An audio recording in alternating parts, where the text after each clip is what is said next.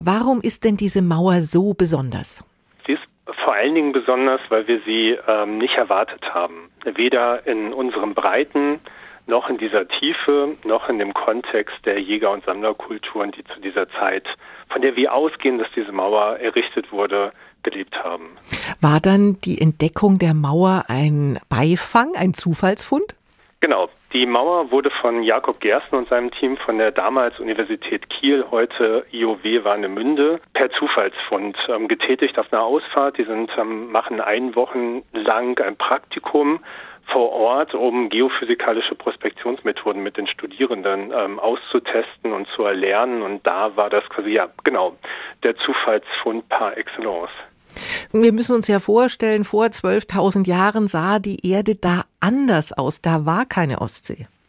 Genau, also das ist, vielleicht spulen wir nochmal ganz kurz zurück. Was wir im Moment über diese Struktur wissen, ist, dass die ähm, Geologen uns sagen, dass sie menschengemacht ist. Und wenn sie menschengemacht ist, bedeutet das, dass sie vor 8500 Jahren ähm, überflutet wurde durch den damaligen Meeresspiegelanstieg. Und ähm, das macht dann aber, wir müssen, dann gucken wir uns an, vor 8500 Jahren hatten wir noch Jäger und Sammler hier im ähm, südwestlichen Raum der, der Ostsee. Ähm, und da macht es aber keinen Sinn, so eine Mauer zu bauen, weil wir uns in einem Waldhabitat zu dieser Zeit ähm, aufhalten. Und deswegen war die Frage, ähm, was könnte das dann eigentlich anderes sein? Und ähm, letztendlich sind wir an dem Punkt gekommen, dass die Hypothese, die uns im Moment am wahrscheinlichsten erscheint, ähm, eine Struktur für die Treibjagd auf Rentiere gewesen ist. Wie muss ich mir das vorstellen? Die bauen eine Mauer an einer Stelle, die für Rentiere interessant ist und dann werden die Tiere dahin getrieben? Genau. Also wir haben, ähm, kennen zum Beispiel aus dem Ahrensburger Tunneltal bei Hamburg, ähm, haben wir sowas, quasi so eine natürliche Engstellen, wo ähm, wir sehr gut ähm, Bescheid wissen, dass dort quasi im Spätglazial Menschen ähm, Rentierherden gejagt haben.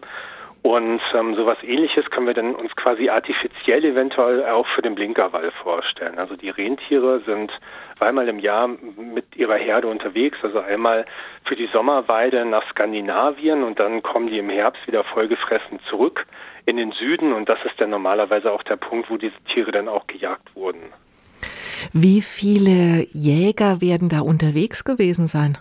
Ja, das ist eine gute Frage. Also im Moment ähm, stellt uns das ähm, vor die größte Herausforderung, weil wir davon ausgehen, dass wir eine maximale Gruppengröße von 45 Personen haben, die sich ähm, das ganze Jahr über gesehen haben zu dieser Zeit. Also Europa, die Bevölkerung war nicht besonders groß und ähm, die Gruppen, die dort unterwegs waren, sehr klein, sodass ähm, die Frage ist, also allein schon der Arbeitsaufwand, der bei 150 bis 200 Stunden gelegen hat, um diese Steinreihe aufzuschütten. Das ist was, was sie nicht einfach so nebenbei machen. Das hat wahrscheinlich was mit ihrer Subsistenz zu tun als Gruppe.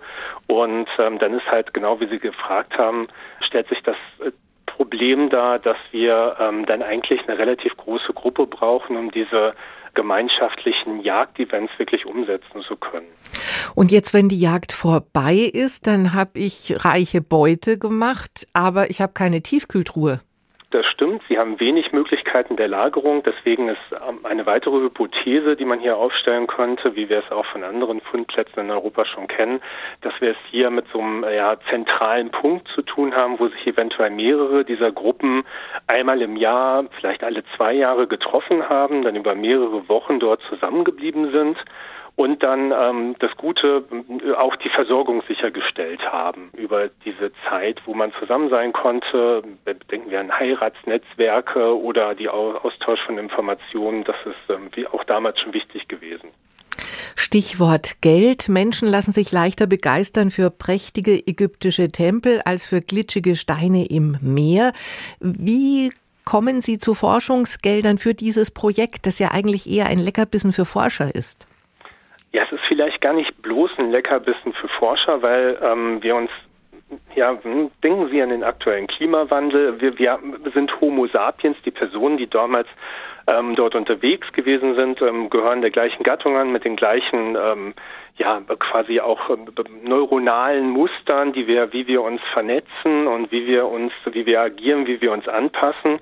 Und was wir wissen, ähm, das ist, dass diese Menschen sich sehr gut an Klimaveränderungen angepasst haben. Nun ist das jetzt keine direkte eins zu eins Übertragung zu den heutigen Problemen, aber es ist schon interessant zu sehen, dass dort diese hochmobilen Gruppen, von denen wir gedacht haben, dass sie nie länger als ein bis vier Wochen vielleicht an einem Platz geblieben sind, dort auf einmal so eine Struktur bauen, wo dann auch die Frage ist, wie hat Territorialität funktioniert? Wem gehörte in Anführungszeichen diese Anlage? Wer hat sie genutzt? Also das sind nochmal ganz neue Fragen, die wir hier aufmachen können und die schon dann ähm, indirekt auch mit dem ähm, heutigen zu tun haben, was an ähm, Prozessen gerade wichtig ist für uns.